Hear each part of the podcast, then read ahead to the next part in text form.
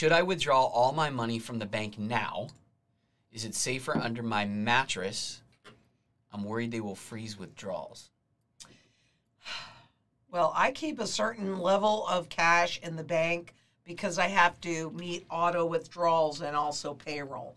But above that, I don't even keep it in cash. I keep some cash out of the banking system in case they freeze withdrawals because I can always make a deposit, but I can't necessarily always make a withdrawal.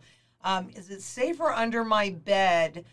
Uh, you know, for for you know, cash is garbage, right? What what that high inflation is showing you is how rapidly the purchasing power is going away, right? And they could say 9.1%, but that's not the truth.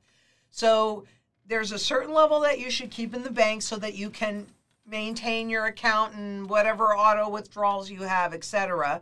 There's a certain level of cash that you should keep out of the bank in your possession in case they do indeed freeze the withdrawals. But, you know, beyond that, personally, I hold it in gold and silver, physical, in my possession, completely out of the system. Because if I need to convert it into the current, you know, um, the current uh, tool of barter, so dollars, it's easy enough for me to convert it. But do I trust the dollars? Nope.